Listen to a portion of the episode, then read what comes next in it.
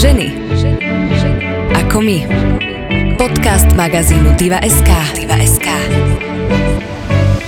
Počúvate podcast Ženy ako my, ktorý vám prináša ženský segment Aktualít magazín Diva.sk. Ja som Andrea Imrichová a rozprávať sa dnes budem s moderátorom, človekom, ktorý otvára témy týkajúce sa spoločenskej zodpovednosti zo všetkých strán, ekofašista, ako sa sám nazýva, Michal Sabo. Ahoj, čau. Ahoj, ďakujem za pozvanie, vážim si to. K tomu ekofašistovi sa samozrejme dostaneme neskôr, aby sme to Au. vysvetlili. Ale ja začnem takou aktuálnou témou, lebo asi si mnohí všimli na sociálnych sieťach, že sa objavuje hashtag Klíma ťa potrebuje a za týmto hashtagom stojíš ty spolu so svojimi ekokumpanmi. Áno. A ja teda chcem vedieť, aby sme to vysvetlili všetkým, ktorí sa ešte k tomu nedostali, že čo to vlastne je, čo pod tým hashtagom máme hľadať. Je to iniciatíva, ktorú sme spustili len teraz nedávno a našim cieľom je jednak prvá slovenská klimatická petícia, aby sme trošku upozornili na to, že v tejto krajine sa neriešia trošku väčšie problémy ako tie, ktoré sa riešia a sú do okolností tá klíma, keďže má dosah aj napriek tomu, že si to ľudia neuvedomujú, prípadne predtým zatvárajú oči, že má dosah na všetky aspekty našich životov a my to stále tak obchádzame v rukavičkách, prípadne zatvárame predtým oči a odsúvame to niekam na perifériu a tvárime sa vlastne, že to je ešte čas, že máme čas to riešiť. Nie, nemáme. No, takže chceme aj urobiť silu z dola, tlak na politikov, to je jedna vec. Druhá vec, na ktorej mne veľmi záleží, je systematicky, ako si povedala, otváram mm, otázky spoločenskej zodpovednosti. Aj trochu vzbudiť v ľuďoch ten záujem, že um, tá spoločenská občianská zodpovednosť to nie je iba raz za 4 roky, alebo ako často chodíme voliť kedy sa človek môže zodvihnúť a to tiež je zase možno na inú debatu, že koľko Slovákov cíti tú potrebu zodvihnúť sa a ísť odvoliť ale že je to systematická práca nás všetkých, že nestačí sa iba vyplakať na Facebooku a ponadávať si, že ako veci nefungujú, ako je všetko zlé, ale že naozaj máme silu v rukách.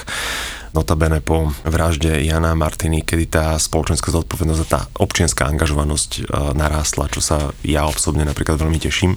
A bol by som rád, keby aj touto našou iniciatívou sa viacej vzbudila potreba ľudí angažovať sa.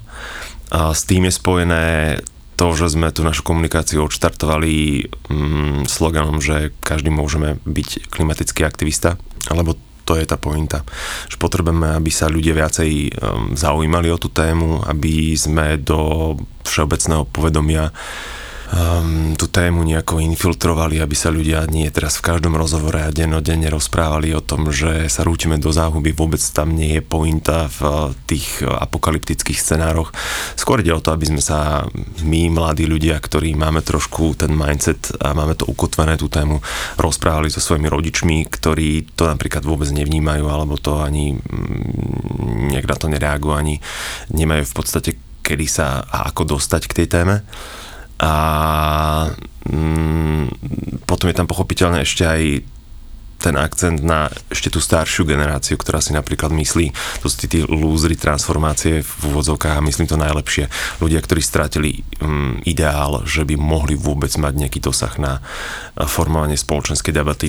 To hovorím napríklad o starých rodičoch, hej, ktorí navyše ešte majú často sa s tým stretávam v diskusiách s, s followermi a s ľuďmi, s ktorými sa o tom rozprávam a debatujem, oni majú pocit, že vlastne na nich už nezáleží, že oni potrebujú len nejako dožiť a vlastne, že celé je to na nás, že urobte si s tým všetkým tu, nech sa s tým vyrovnajte, vysporiadajte a pritom nechcem sa nikoho dotknúť, ale je to práve tá generácia, ktorá nás dostala tam, kde sme. A nie priamo, hej, ale týkalo sa práve ich produktívneho veku, kedy sa vlastne diali na, tie, na, na tej environmentálnej úrovni tie najväčšie škody. To znamená, že e, za tým hashtagom treba hľadať petíciu, to znamená, že chcete upozorniť na tieto témy, ako si spomínal. A čo potom s tou petíciou? Vy sa potom vyberiete nejak spoločne k parlamentu a dáte ju kompetentným a poviete, že je čas riešiť, lebo sme našli toľko, toľko ľudí, ktorí chcú bojovať za lepšie podmienky. Pevne veríme, že sa nám mm, podarí vyzbierať minimálne 100 tisíc podpisov. Už sme sa preklopili do druhej polovice a pevne verím, že aj ľudia, ktorí nás práve teraz počúvajú a ktorí sa napríklad ešte nedostali k tomu hashtagu a k tej našej iniciatíve, my to nazývame aj movement, že si to vyhľadajú, a prečítajú si, lebo my to na tej našej stránke klimatepotrebuje.sk dosť polopate vysvetľujeme, že prečo je dôležité podniknúť nejaké kroky, keď sa nám podarí vyzbierať viac ako 100 tisíc podpisov, tak v tom prípade Národná rada je zaviazaná tú tému otvoriť. Boli by sme naozaj šťastní, keby sa nám podarilo aj v Národnej rade otvoriť túto tému, ale asi pre mňa osobne je dôležitejšie len otvoriť to ako celospoločenskú debatu. Je to ten odvážny a pevne verím, že aj primárny cieľ a ten, ten cieľový, tá cieľová rovinka, že Národná rada k tomu pristúpi ako k téme, ktorá je potrebná na riešenie a že to bude téma dňa pevne verím čo skoro. Ale v tomto momente naozaj prioritou mňa, a pevne verím, že hovorím teraz za celú iniciatívu, že je upozorniť na to, že je tu tento problém a obchádzame ho zatiaľ a tvárime sa, že má to čas. A všetko nasvedčuje tomu vzhľadom na to, že už sa po tú iniciatívu o, buď podpísali, alebo inak to poviem, že sa k nej prihlásili a podporili ju naozaj kľúčoví ľudia či už je to pani prezidentka, čo si naozaj veľmi vážime, alebo je to pán minister životného prostredia, pán Budaj, ktorý ešte pred niekoľkými dňami napríklad nereflektoval na klímu ako na jeho prioritnú tému, rozprával o odstraňovaní starých ekologických záťaží, čo je veľmi dôležité pochopiteľné, lebo máme tu niekoľko desiatok časovaných bomb na Slovensku, ktoré treba pochopiteľne vyriešiť. Rozprával o zálohovaní plastových fliaž, rozprával o, o ekosystémoch a o spodných vodách a podobne. Naozaj veľmi dôležité kľúčové veci, ale na klímu nejako extrémne nereflektoval. No a ono sa to zmenilo za tie posledné dni. Rozumiem tomu správne, že ty budeš spokojný v prípade, že ak sa o tom začnú ľudia viac rozprávať a tým pádom sa začne ako keby tá zmena z dola. Mm alebo tomu rozumiem? Rozumieš tomu správne. Pre mňa je naozaj veľmi dôležité, aby, aby tá klíma, tá klimatická zmena, klimatická kríza, v ktorej sa už nachádzame, bolo témou. Aby sme si uvedomili, že ja nezaz, neznamená to, že teraz zaznávam tú tému, tú, tú, tú debatu napríklad potratovej interrupcii, je to veľmi dôležitá téma, poďme sa o tom rozprávať a poďme o tom diskutovať, nie na tej úrovni a nie tým narratívom, ako sa uh, to deje, ako to predvádzajú práve v Národnej rade, ale myslím si, ja som nejako osobne presvedčený o tom, že tá klimatická kríza a klimatická zmena je akutnejší problém, ktorý by mali riešiť. Takže ešte raz opakujem, že áno, keď bude spoločnosť rozprávať o klimatickej kríze ako o tom, čo musíme spoločne nejako riešiť, čo nás spojí, lebo to, to nie je otázka ideológie, to nie je otázka, aký postoj k tomu máme, aký názor, čo si o tom myslíme, to je jednoducho fakt, s ktorým sa budeme musieť skôr či neskôr, a pevne verím, že skôr mm, musieť nejako popasovať a musíme sa nejako k tomu uh, postaviť. A čím skôr začneme konať, tak tie dopady a tie uh, obmedzenia, prípadne reštrikcie a tie zásahy do našich každodenných uh, životov budú menej, menej bolavé s tým, že je tu kopec iných tém, ako si spomenal, interrupcie a tak podobne, máme tu COVID a tak ďalej, tak určite sa stretávaš aj s názormi, že o čo vám ide, Leď, veď sú tu iné problémy, ktoré treba riešiť. Prečo ste prišli práve teraz práve s touto témou? Práve teraz práve s touto témou sme prišli kvôli tomu, že e, v oktobri bude e, Európska únia nútená postaviť sa za,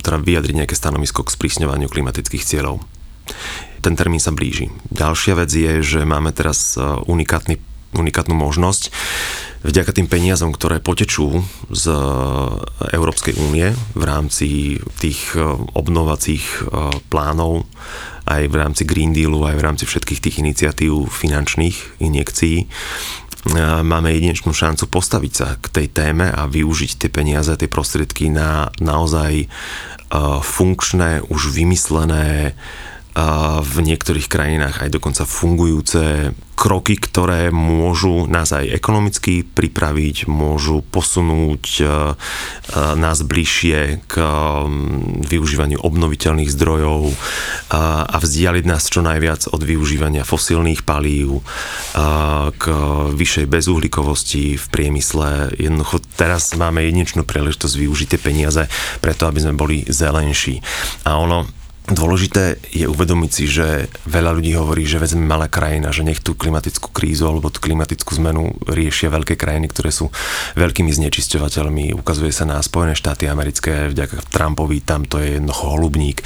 Ukazuje sa na, na Čínu, ukazuje sa na Austráliu, štáty, ktoré áno, sú v tom meritku um, viacej zodpovedné, nechcem hániť, ale to sú čísla za ten stav, do ktorého sme sa dostali, ale to neznamená, že my sme malá krajina niekde v strede Európy, že nás to obíde my sme svetoobčania, my sme súčasťou veľkého ekosystému, my sme súčasťou tejto planety a to teraz neznamená, že keď my nič nebudeme robiť, že vlastne, že budeme sa tváriť, že, že vlastne neexistujeme, že tá klimatická kríza nás obíde, veď to je absolútne zvrátená predstava, že nie sme bublina, nemáme okolo seba nejaké váku, nejakú vákovú kupolu, vďaka ktorej tie dopady klimatickej krízy nás budú ignorovať, povedia si, že je Slovensko, že oni sú zlatí, mali nič, tak neprispeli, tak, tak my ideme k Čechom. Hej? Čiže treba to brať v tom širokom kontexte, že to nie je teraz, že dáme hlavu do piesku a budeme čakať, že čo sa, čo sa stane. My tú klimatickú krízu ani nezachránime ako Slováci. Ani ako republika ju nevyriešime. Nemáme na to vedecké kapacity, ale čo prizvukujem, počiarkujem, my na to môžeme byť pripravení. A teraz hovorím o tom, že môžeme mať v mestách zelené strechy, ktoré nám budú odsávať uhlík, môžeme mať lepšiu prípravu na zmeny počasia, môžeme mať prípravu na prívalové dažde, aby sme tak často nesúperili s tým, že nám tu odplavuje obce, lebo aj to je súčasť klimatickej zmeny, hej. A môžeme mať lepšie pripravené pôdohospodárstvo a poľnohospodárstvo na, na vec, ktorá už je realitou, že nám napríklad úroda buď teda pomrzne na jar, alebo nám potom zhorí. Môžeme byť pripravení na každý jeden aspekt, na ktorý klimatická zmena vplýva a môžem to potiahnuť aj do toho osobného, čo každého sa týka zdravie. Hej. Nám tu 10 tisíce ľudí trpia a aj bohužiaľ umierajú na respiračné, akutné respiračné ochorenie, ktoré je spôsobené znečisteným vzduchom. A znečistený vzduch tiež vplýva a je to faktor klimatickej krízy. Čiže ono je to, to sú spojené nádoby.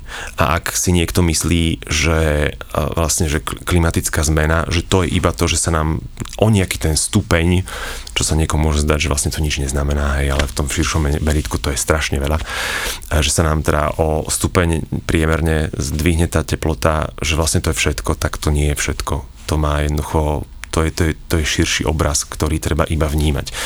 Pozývam ľudí normálne do otvorenej debaty, ak má ktokoľvek akúkoľvek otázku, alebo nie si, e, nie si niečím istý, tak pokojne mi napíšte, môžeme sa o tom úplne rozprávať, že, že vlastne, že, že čo všetko, ak máte otázku, že je aj toto klimatická kríza, tak áno, je ale poďme o tom debatovať. Toto trochu zneli ako slova z nejakej predvolebnej kampane, že toto by sme tu mohli mať, toto, toto, toto.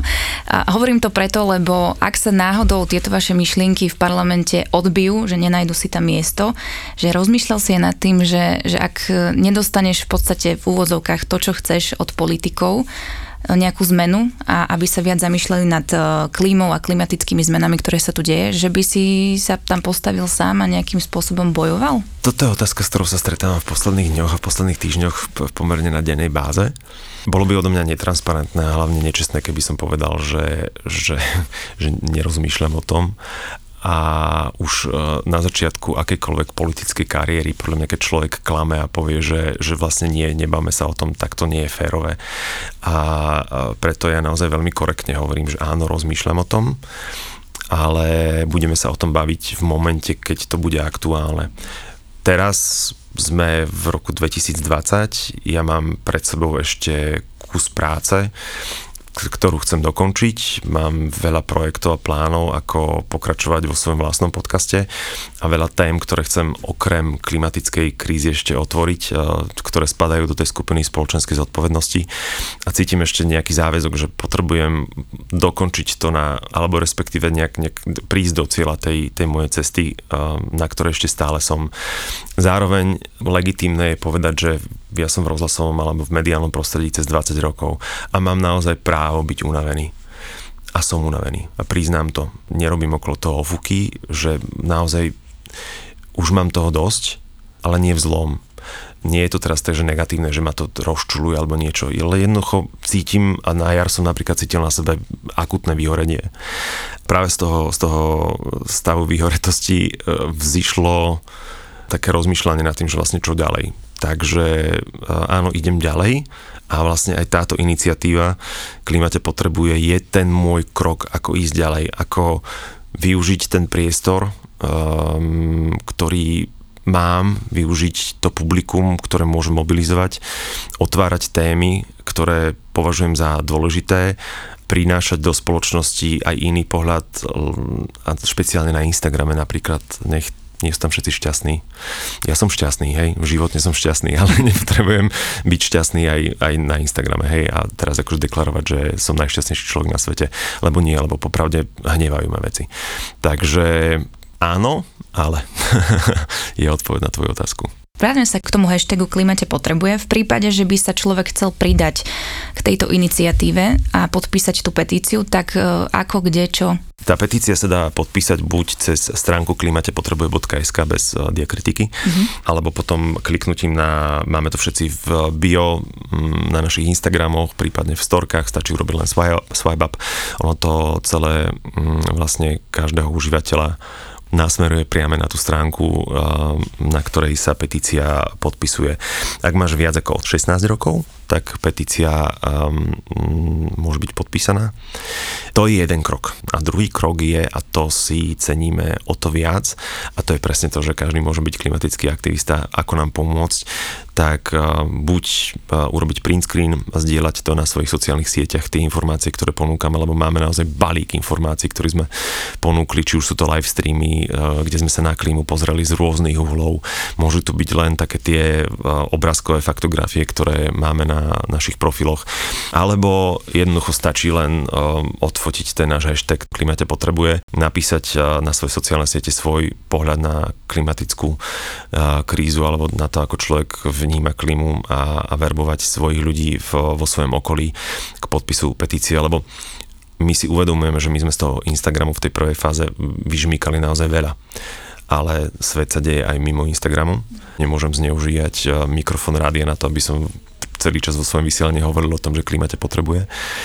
Čiže tá podpora, keď e, ľudia to cítia, uvedomujú si to, alebo napríklad práve teraz vďaka nám objavili tú tému a chcú vedieť viac aj posunúť tú myšlienku, tak to je naozaj najmenej, čo pre nás ľudia môžu urobiť, že, že to skopírujú a pošlú to ďalej medzi svojich followerov, lebo v tomto jednoducho tí mikroinfluenceri, ktorí napríklad majú 100, 200, 300, 400 followerov, sú pre nás dôležitejší ako vážime si pochopiteľne podporu našich kamarátov, priateľov, ktorí sú aktívni na Instagrame, majú tam 100 tisíc alebo 70 tisíc alebo 200 tisíc followerov, ale pre nás a aby to neznelo teda, že nevďačne sú dôležitejší práve tí ľudia, ktorí sa môžu o tom perspektíve rozprávať so svojím najbližším okolím, so svojimi priateľmi, so svojou rodinou a šíriť tú myšlienku ďalej. Takže to je asi najviac, čo pre nás ľudia môžu spraviť, plus pochopiteľne viac sa zaujímať. A možno namiesto seriálu na Netflixe si načítať nejaké veci a vzdelávať sa v tom, ale to už asi možno vysoký cieľ, ale bolo by to krásne, keby ľudia to vnímali ako niečo, ako prirodzenú súčasť našich životov. Ja sa teda vrátim k tomu ekofašistovi, aby sme to vysvetlili. Jesus. ty si sa tak sám pomenoval, aspoň ja som to tak zachytila. To znamená, že ty sa snažíš žiť ekologicky, zero waste a udržateľne ako to celé u teba začalo? Lebo každý, kto takto začne žiť, tak asi dostal niekde facku, pozrel si nejaký dokument alebo niekto mu niečo povedal, tak ako to bolo u teba? Oveľa viac sa stotožňujem s tým, mm, s tým titulom Green Influencer ako, ako s eko, ekofašistom, ale pochopiteľne, hej, že, že bol som vo fáze, kedy som mal pocit, že potrebujem všetkých presviečať o tom, že robia všetko mm-hmm. zlé, ale ono je to tá prírodzená vlna a neexistuje podobne naladený človek, ktorý by si tou fázou vzdoru alebo hnevu na systém systém, alebo na to, že pozrite sa, ja to robím takto, vy to robíte opäť ale zlé. A všetci tu umrieme. Hej, že jednoducho to, to je prírodzená fáza, nech som sa rozprával s kýmkoľvek, tak každý tam bol. U mňa to začalo tak, že ja som teda Petržalčan, ale značnú časť svojho detstva som prežil na vidieku v Miloslavove, kde som bol v vo vytrvalom kontakte s prírodou, lebo moja stará mama a vlastne môj, môj strýko už nebohý, obidvaja sú nebohí, a mali farmu kozy, krávy, slepice, nutrie, akože povedz zviera, okrem žirafy a nosorožca tam bolo naozaj všetko. Čiže môj vzťah k prírode bol že enormný na Petržalské decko to bol akože vysoký level, hej. No a navyše som chodil na základnú školu, kde mm, sme mali teda dosť erudovaný a uvedomelý učiteľský zbor, tak my sme v rámci pestovateľských prác, čo je predmet, ktorý už neexistuje, že vraj, Mm-mm. No, tak my sme mali takú komunitnú záhradu a tam sme sa chodili starať a mali sme pravidelné brigády, dokonca aj u nás vo vchode v baráku sme okolo, okolo domu chodili to celé zveľaďovať, čiže ja som ten, taký ten, to vedenie k tej, k tej zodpovednosti za okolie mal od uh, raného detstva, plus teda ten kontakt s prírodou. Potom som sa dostal do show biznisu, trošku mi ustrelilo dekel, ale našťastie uh, som sa vrátil uh, naspäť. No a ten najväčší wake-up call pre mňa bolo, keď som v rádiu vysielal s Monou Zázrivcovou. Ona je veľmi sčítaná a veľa o tejto téme mi rozprávala. Ja som pochopiteľne tiež prechádzal tou fázou takého odporu, že vlastne ja sa chcem baviť, daj mi pokoj, že chcem si užívať a ona do mňa stále húčala a húčala, ale stále prichádzala s nejakými témami, vo mne to pochopiteľne začalo klíčiť a vlastne som, som si hovoril, že toto je všetko viem, toto všetko poznám. Toto je niečo, čo som, som žil, že prečo som na to zabudol. No a potom som bol oslovený do jedného do jedného projektu, ktorý bol o voľne pohodenom odpade, kde sme schodili minulý rok na jar po Slovensku a sme učili ľudí triediť odpad, tam už som bol, hej, že pochopiteľne, že triedenie odpadu pre mňa bola absolútna automatika. No on sa to tak začal nejak postupne uh, nejak nabalovať a vlastne som zistoval, že to nie je problém to, že ľuďom by sa nechcelo niečo robiť, alebo že by ľudia nechceli triediť, alebo že, že vlastne im to úplne jedno, ale to, to je problém v tom, že sa o tom nerozpráva, že tu nemáme tú základnú, základný uh, skrát je v tom, že sa o tom neučia napríklad detská v školách. Že nemáme environmentálnu výchovu ako, ako regulérny predmet, že je to iba prierezový predmet, ktorý učiteľský zbor si môže povedať, že hm, tak dáme to niekam a vlastne nemáme čas, tak no, preletíme to, hej. A je iba na tých učiteľoch, že či to považujú za tému, ktorá je dôležitá a zaradia to buď teda do geografie, alebo do občianskej náuky, alebo niekam toto uplacírujú, hej. Ale keď máš vysoké percento učiteľského zboru na Slovensku, ktorý si povie, že a nechce sa mi, tak vlastne do tých osnov sa to nedostane. A to je podľa mňa škoda. Bolo by asi, asi fér dať tú predvýbavu a ten informačný balík, napríklad ako to majú v Taliansku. V Taliansku už majú od tohto roka predmet o klimatickej zmene, hej? Čiže a Taliani sú teda akože s prepačením ale cigoši, hej, že oni, nie sú až tak čistotný uh, národ a že boli sme tam, väčšina z nás tak asi vieme, že akí sú Taláni. A už sú ďalej, hej, v, v rámci toho informačného balíka. Som si povedal, že jednoducho zoberiem si to ako, ako svoju misiu, že budem otvárať tú tému a že budem sa s ľuďmi rozprávať otvorene a keď to niekoho naštrbí alebo niekoho nasmeruje, prípadne niekto vďaka mne dostane nejaký balík informácií, tak, uh, tak budem šťastný. No a ukazuje sa, sa, že, že ľudia sa o tom chcú rozprávať a ľudia chcú tie informácie a ľudia sa pýtajú a, a potom to posúvajú ďalej.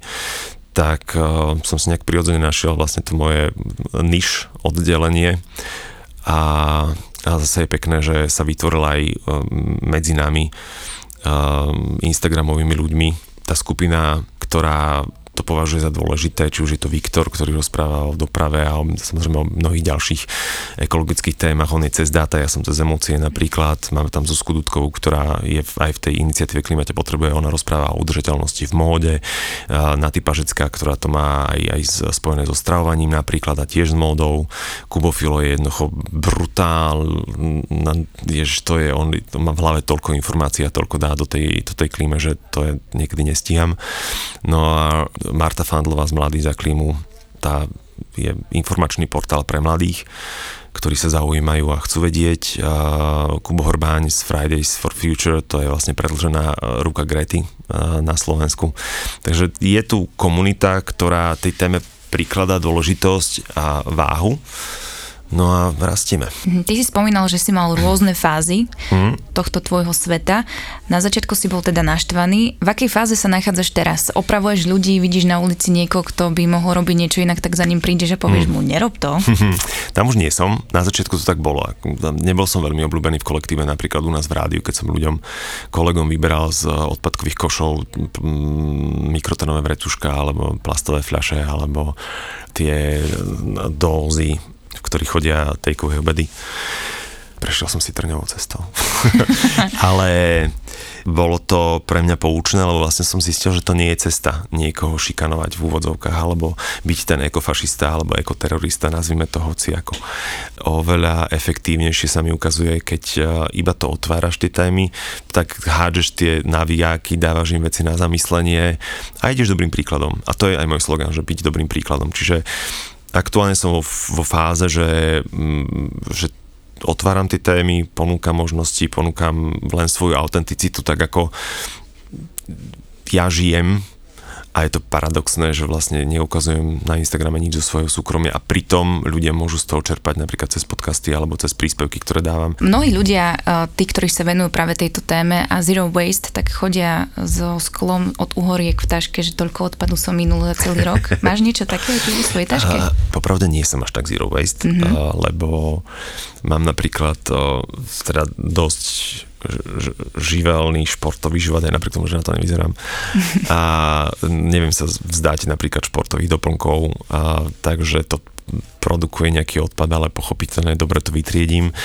Minimalizoval som, som ten odpad na naozaj potrebné minimum, ale veľa ľudí si myslí, Áno, Bea Johnson, hej, ona je akože modla, to je matka všetkých zero wasterov. Ona má ten, tú, tú, tú malú uh, nádobku, do ktorej si zbiera neviem koľko mesiacov odpad. Ja nie som až tak ďaleko, ale v princípe z, um, zero waste nie je o tom, že byť mm-hmm. úplná nula, alebo teraz stiahnuť to na, na absolútne minimum. Je to len o obmedzení, o limitovaní, o rozmýšľaní, o zaklíčení len toho, toho momentu, že vlastne potrebujem toto a potrebujem vlastne si kúpiť toto v takom obale, potrebujem, lebo tie alternatívy sú. Čiže uh, moja produkcia je taká, že um, zelenina, ovocie, trhovisko, um, bežný spotrebný tovar, um, drogeria, um, potraviny, bezobalový obchod, kozmetika je totálne nebalená, prírodná slovenská a vlastne môj najväčší hriech je No daj. Automobil. Aj, aj, aj, aj. Ale ten sa snažím limitovať na, vedia, dnes som za tebou prišiel, prišiel som peši a ja pred, pred tým autobusom. Keď mám dní, kedy mi to ten kalendár dovolí, že môžem sa pohybovať alternatívne, ale napríklad celé to som chodil na bicykli, takže ono sa to dá, keď si to tak rozplánuješ, ale napríklad teraz posledný mesiac kvôli tej iniciatíve to bola divočina, naozaj mm-hmm. som si nevedel predstaviť teda, že, že v rámci tej efektivity že by som sa presúval autobusom, keď potrebujem byť o 10. tam, o 11. tam, o 11.30 tam, potom fotenie, rozhovor, neviem čo. Takže trošku som podvádzal uh, ten bez CO2 život, ale uh, opäť sa to tak nejakou posadí v tom celom a vrátim sa sám k sebe. A snažíš sa posúvať svoje hranice? To znamená, že mm, snažíš sa časom nekupovať si veci, ktoré si si kupoval? Trebárs, čo ja viem, nekupuješ si rýžu, lebo vieš, že rýža mm, má za sebou takú trnistú cestu, kým sa dostane k nám, alebo ja neviem, nejaké exotické ovocie a podobne. Že rýžu, že si povedala, že to je tak, to je tak, ja už len to, kým sa vyprodukuje to množstvo rýže, koľko CO2 to pustí, to, tak, ale nechcem byť akože opäť, že, byť kryžiak. Veď to je to, že som povedal, že na všetko sú alternatívy, mm-hmm. že keď si zoberieš koľko strukoví napríklad keď ja napríklad nie meso, hej, a um, že koľko strukovín, aké percento slovenských domácich vypestovaných strukovín ti dokáže byť náhradou za meso, ja som perfectly happy s tým. Čiže sú tam, stále sa dozvedám a ja som tiež, teraz nie som akože minister udržateľnosti, ašpirujem, ale že ja viem všetko tiež, jednoducho to sa dozviem niečo a zahrká to mnou. Takže prehodnocujem, stále nejak posúvam tie limity, áno, že stále sa snažím nejak to upravovať, ten môj životný štýl, ale ono je to presne aj o tom, že keď sa s ľuďmi rozprávam, že ty nemusíš byť dokonalá vo všetkom, že byť jednoducho skočím do toho udržateľného života, teraz budem úplne že príkladná, že 100% a všetko budem robiť najlepšie ako viem, to vôbec nie je potrebné. Ono, keď si nájdeš napríklad, že obmedíš meso, tak jednoducho potom sa ti to postupne začne nabaľovať. Podľa mňa treba len vykročiť na tú cestu a potom sa nechať viesť a, a nabalovať. Ak sa náhodou v tvojom okolí objaví niekto, kto ešte napríklad nezačal, tak sa snažíš o tej téme rozprávať v jeho okolí, aby sa nejakým spôsobom namotal, alebo, alebo ako to máš? Aby som si to vedela predstaviť, že či by si na mňa zhúkol, že ty si ešte nezačala, začni mm. od dnes. Poznáš takúto frázu, že čo vyžaruješ, to priťahuješ. Mm-hmm. No. Takže ty už priťahuješ len... Ja m- mám teda to šťastie, že som obklopený ľuďmi, s ktorými sa už nemusím o tom rozprávať a popravde aj som za to vďačný, lebo by som bol naozaj unavený, keby, som, keby toto bola jediná náplň mojej komunikácie s ľuďmi, by to bolo trošku vyčerpávajúce. Čiže naozaj tá moja, tá moja skupina ľudí a to um, obkolesenie tých pár ľudí, ktorým, ktorých mám v živote a považujem ich za svojich priateľov a dobrých známych, tí absolútne rozumejú a majú v tom jasno. A tiež vedia, že kedykoľvek ve- chcú, tak, tak vedia, kde ma nájdu a môžu sa spýtať. A to isté napríklad uh, mám ja na tom Instagrame, že moje publikum, že tak jasno má v tom a rozumie tomu, že čo robím, že im príde úplne automatické, keď idú nakupovať a odfotia mi, že toto alebo toto. Mm-hmm. Alebo že sa spýtajú, ale prečo nemám, nemám jasno v tomto, že proste poraď mi, čo si o tom myslíš toto je moja daily basis, akože toto sú moje komunikácie, a, alebo vypočujú si podcast a majú nejakú dodatočnú otázku, tak sa spýtajú. Ja svojmu publiku nemusím vysvetľovať veci, si myslím, že naozaj uh, mám to tam celkom dobre rozsaturované a nestretávam sa ani s tým, že by som mal nejakých extrémnych hejterov, ktorí ma potrebujú presvedčať o tom, že vlastne klimatická zmena napríklad je len akože prírodzená fáza zajme, že Zem sa vždy oteplovala pochopiteľne nájdu sa takí, ale tým odpisujem, že dobre. Jasne a stručne. A pošlem im cmuk. Keď si spomínal ten Instagram, tak e, mňa zaujíma, že prečo vlastne tieto informácie a tieto svoje aktivity dávaš na Instagram, že či sa to nedá robiť aj bez tých sociálnych sietí. Ja si to neviem predstaviť v tejto dobe, kam sme sa dostali v, v rámci tej... A včera som sa akorát rozprával s, s, s mojimi známymi, o tom, že je to, na jednej strane je to šialené, že vlastne ten Instagram ovládol naše životy, mm. Že i keď sme oslovovali napríklad do toho nášho klimate potrebuje videá ľudí, tak ty pošloš SMS alebo zavoláš a ten, ten, ten človek ti vôbec nereflektuje na to. Ale napíšeš cez Instagram a zrazu, že jasné, dobre, ok, kedy? Vieš, že jednoducho celé je to o tom Instagrame. Na jednej strane je to absolútna tragédia, a na druhej strane je to brutálna platforma, ktorú jednoducho tam je tak, taká sila. A ja si to uvedomujem, že tá, tá sila tam je. Že, že to, mne to napríklad ako aktivistovi, mne to brutálne uľahčuje život. Lebo neviem si predstaviť, viem si to pochopiteľne predstaviť, že by som napríklad blogoval.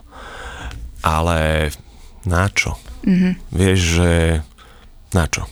Zbytočná komplikácia. Ty teraz prezdieľaš ten link na blog a chodte si, písal som o tomto a popravde nie som naivný, že teraz akože všetci by húfne išli kliknúť si na ten blog a čítali by to.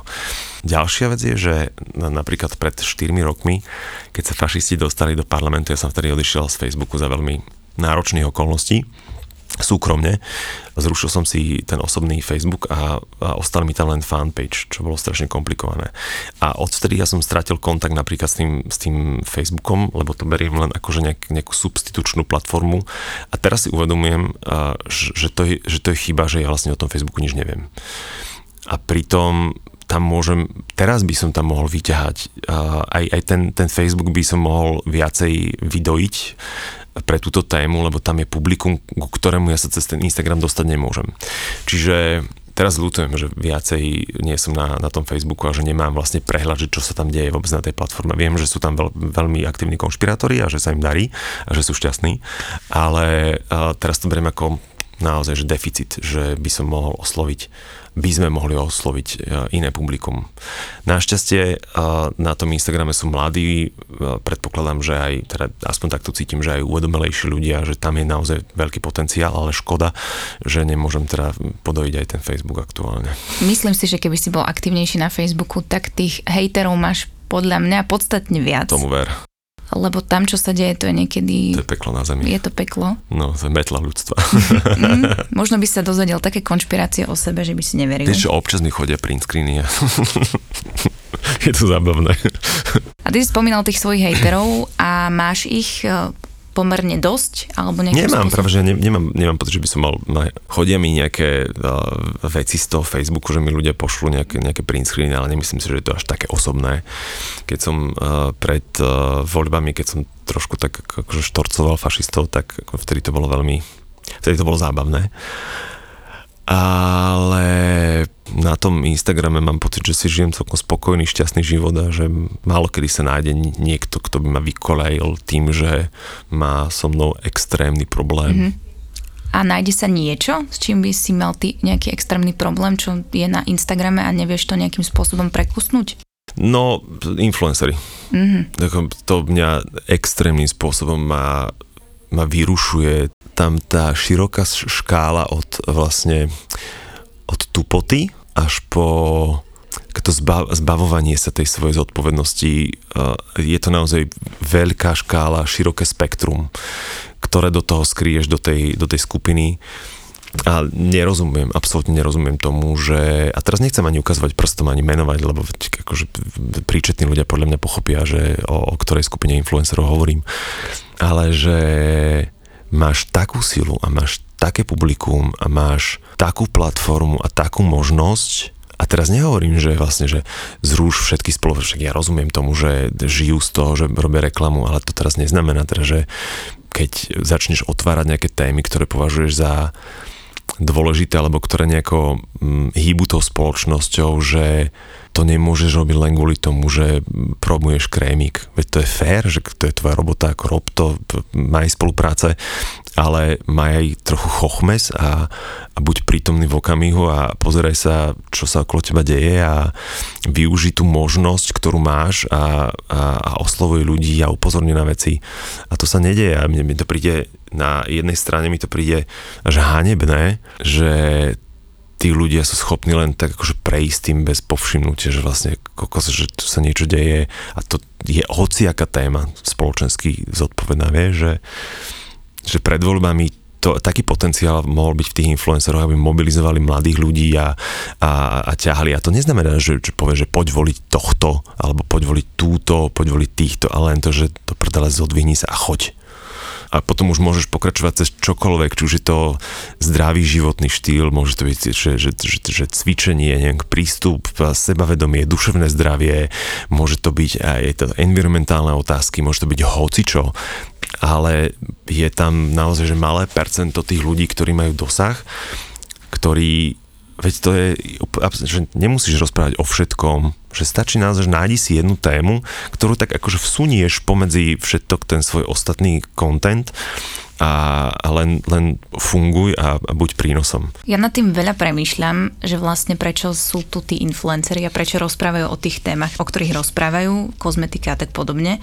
A potom tak premyšľam nad tým, že asi by som sa na nich nemala hnevať, lebo asi to majú ináč usporiadané v hlave, tú hierarchiu svojich potrieb a čo je pre nich dôležité. A v tom momente si poviem, že asi je dobré si ich nevšímať, lebo čím viac pozornosti im budem venovať, tak tým pádom budú mať ako keby väčšiu silu.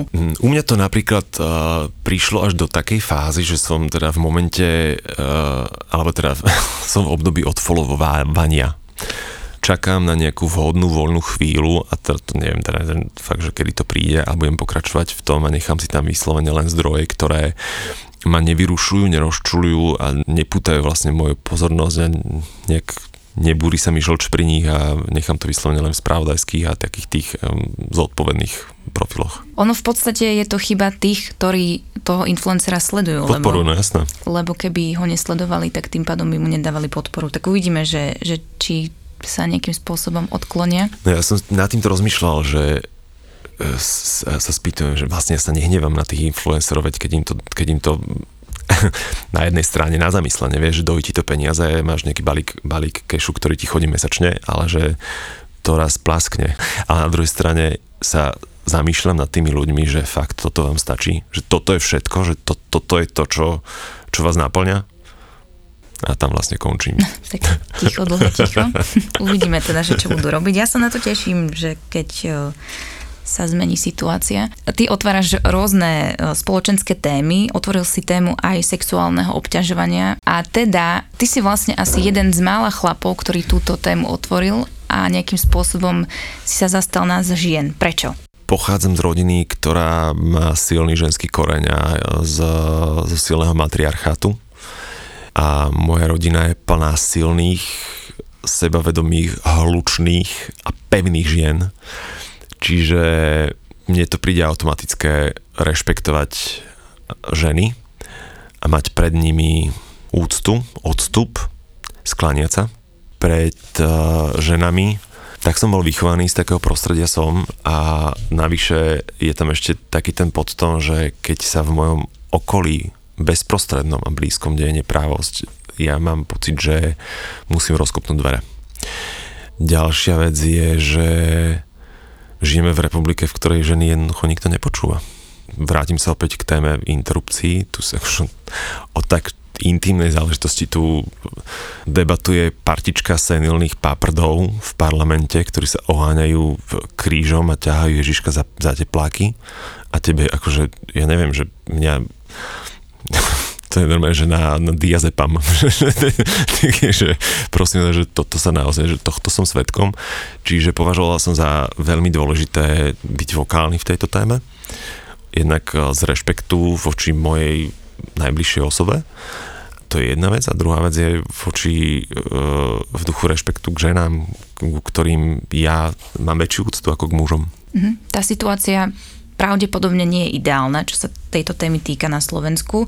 Vidíš nádej do budúcna, že by sa to mohlo zlepšiť? Ak áno, tak uh, ako? A toto je spojené s mnohými ďalšími témami. Že by sme konečne, a ja pevne verím, že sa toho dožijem, že na Slovensku um, prestali sa navzájom polarizovať, ostrakizovať, ukazovať na seba prstom a zakladať všetky debaty na tom, že ja si myslím. Lebo to, čo ty si myslíš, ma naozaj nezaujíma. Ja chcem počuť to, čo si myslia tí ľudia, ktorých sa to týka. Či je to téma sexuálneho obťažovania, či je to téma LGBTI, či je to téma ľudí, ktorí žijú a fungujú s akoukoľvek duševnou chorobou, či je to téma matiek, ktoré sú samoživiteľkami, to matiek, ktoré sú samoživiteľkami a odišli z toxického vzťahu, alebo matiek, ktoré majú zdravotne znevýhodnené dieťa. To sú hlasy, ktoré ja chcem počuť. Nemám kapacitu počúvať ľudí, ktorí nie sú bytosne prepojení s tým problémom. Alebo nemajú informačný balík, alebo tam nemajú srdce, empatiu, svoju vlastnú skúsenosť. A to je to, čo mňa extrémne mrzí, že sa tu o nás bez nás rozpráva úplne bežne. Čiže um, to je jedným z tých, z tých mojich cieľov, že ponúkať platformu ľuďom a témam, ktoré nie sú vypočuté. Mhm. Teraz sa dosť hovorí v parlamente o interrupciách. Tým pádom, že tie témy sú otvárané parlamentom v týchto dňoch, aj v dňoch predtým, chceš, aby sa o tejto téme rozprávalo viac? Prípadne budeš sa ty o tejto téme rozprávať viac? Ja neviem vlastne, že či už nebolo na tú tému povedané všetko a či to nie je väčšia agónia, než to musí byť. Ale pochopiteľne um, teraz záleží od to, že čo sa bude diať v oktobri. Keď to bude opäť na programe dňa, uh, opäť sa o tom bude diskutovať, rokovať, opäť tam budú um, rozprávať, že poznajú ženu, ktorá vychovala 4 deti a vlastne zvláda to je super šťastná. Um, bez dát a bez faktov a bez, no je, veď, veď vieš, čo sa tam deje, všetci vedia, čo sa tam deje. Som zvedavý. Extrémne som zvedavý a o to viac ma mrzí, že vlastne celú tú debatu a, a celú tú novelu zákona o zdravotnej starostlivosti, ako sa to volá, paradoxne, že to držia v rukách fašisti teraz a to je, to je strašiteľné takže som zvedavý, kam sa to posunie. Či pani Záborská stiahne na svoju stranu LSNS alebo nie. A pochopiteľne už sme s ľuďmi aktívnymi v tejto otázke aj začali nejakú diskusiu o tom, ako podporiť Janku Cigánikovú. A uvidíme, ja som pripravený ako tento boj neprehrať. Mm, tak dúfam, že sa vám to podarí, lebo mňa to dosť znepokuje, ako ja to sa, sa to tam vyvíja. Aké témy máš najbližšie rozplánované? Lebo tým, že rozoberáš celospoločenské problémy, tak čo v najbližších dňoch? Čo ťa čaká?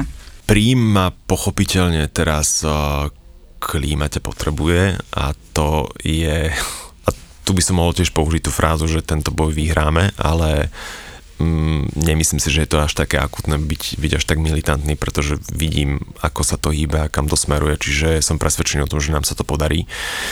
A či to bude otázka 10 dní, 14, tý, 14 dní, alebo ja neviem, dvoch týždňov, troch týždňov, 4 týždňov, jednoducho nám sa to podarí, som o tom presvedčený. A, takže to je moja priorita. No a potom tie ďalšie témy, ktoré mám aktuálne na mm, zreteli, tak jednu sme práve spomenuli. Myslím tie interrupcie a ženské práva. No a zároveň včera som akurát tak nad tým rozmýšľal, že musím, musím to aj vyvažovať a nebyť iba despota. Mm-hmm. tak... Uh, Budeš napríklad, mať nový single. budem uh, teraz nahrávať podcast o Ayurvede, mm-hmm. na ktorý sa veľmi teším a následnosti na to budem mať uh, podcast aj o Zero Waste, ale z takého psychologického hľadiska. Trošku na zamyslenie pre ľudí. Um, budem mať podcast o rasizme na Slovensku, to je neľahká téma, ale um, budem to určite vyvažovať tie témy, aby boli aj ťažšie, aj ľahšie, aj ťažšie, aj ľahšie, aby, aby to nebola iba ťažoba, lebo zase nechcem ľudí uvrhnúť do nejakej mizérie konštantnej. Tak ti budeme držať palce, Ďakujem. budeme to sledovať, počúvať a ja ti chcem veľmi pekne poďakovať, že si bol súčasťou podcastu Ženy ako my. Ďakujem. Ďakujem veľmi pekne za pozvanie, bolo to super. Ženy ako my. Podcast magazínu Diva.sk. Diva.sk.